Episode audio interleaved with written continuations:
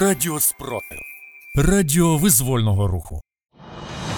Вітаю в студії Радіо Спротив. Працює Єва Френдліх. Сьогодні 31 січня, 342-й день повномасштабної війни, коли Україна захищає себе та весь цивілізований світ від російської агресії. Далі про найголовніше. В Україні знищено понад 70% вагнерівців. Росіяни використовують мирних громадян, щоб виявити проходи через мінні поля. На Луганщині вчителі колаборанта змушують дітей вчити слова гімну Російської Федерації. За минулу добу російські війська обстріляли кількість населених пунктів Харківської області. Через атаки загинув цивільний. Також є руйнування. Про це повідомив голова Харківської ОВА Олег Сінігубов. Внаслідок атак загинув чоловік. Також поранення отримала жінка.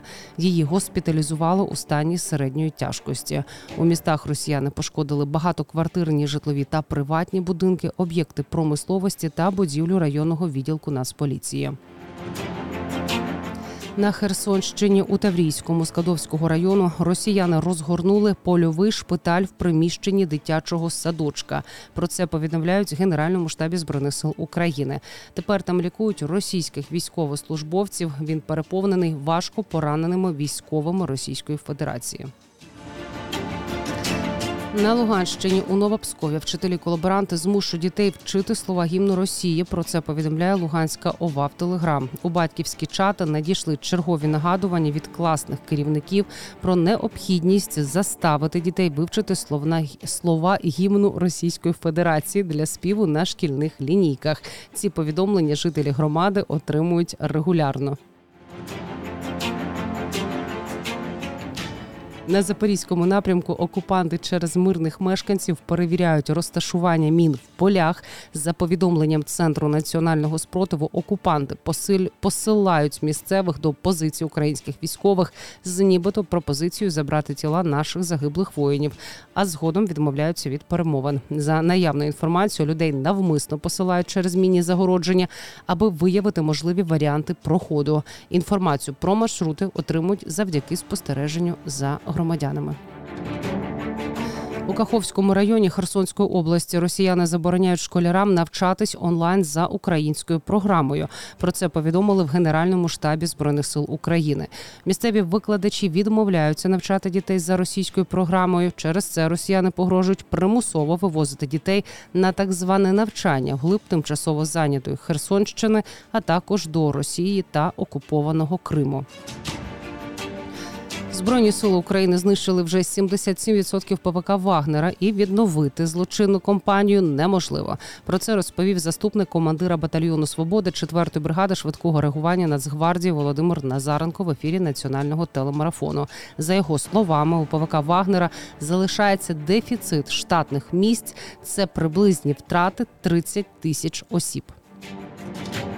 Офіцерам-зрадниками з Криму повідомили про підозру за даними ДБР після захоплення військової частини в Автономній Республіці Крим. Начальник штабу та командир групи відмовилися передислокуватися на підконтрольну територію та присягнули на вірність ворогу. Як з'ясувалося, саме ці військові стоять за використанням установки УР 77 метеорит у міських кварталах Маріуполя. Їм загрожує покарання у вигляді позбавлення волі на строк до 15 років. В Україні заарештували 32 мільйони гривень російського бізнесмена Олега Дерипаски за клопотанням офісу генерального прокурора. Його підприємство найбільший виробник металургійного і глинозему та гідроксиду алюмінію. В офісі генпрокурора не вказують про яке підприємство йдеться, але з відкритих джерел відомо, що таким виробником є Миколаївський глиноземний завод. Прем'єр-міністр Денис Шмигаль заявив, що Україна планує вступити в Європейський Союз за два роки. Про це повідомили в Політіко. Окрім того, Шмигаль анонсував зміни до закону про порядок відбору кандидатур на посаду судді Конституційного суду, який критикувала Венеційська комісія. Уряд готовий переглянути нещодавно ухвалене законодавство до початку саміту і вже консультується з європейською комісією. Омбудсмен Дмитро Лубінець під час зустрічі із постійним представником Ісландії при Раді Європі обговорив питання депортації українських дітей на тимчасово окуповані території та на, на територію Російської Федерації під виглядом евакуації чи оздоровлення. Представник Ісландії пообіцяло опрацювати всю надану інформацію зі своєю командою і зробити все можливе, аби про ситуацію з українськими дітьми знали всі, зокрема під час четвертого саміту глав держав та урядів Ради Європи. Європейський союз має згодити новий пакет санкцій проти Білорусі через участь у війні Росії проти України вже цього тижня.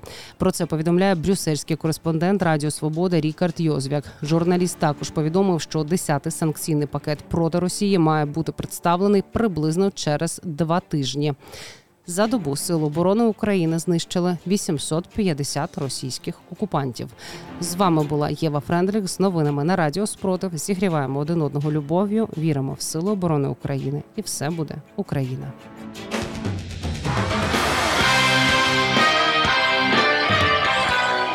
Радіо спротив.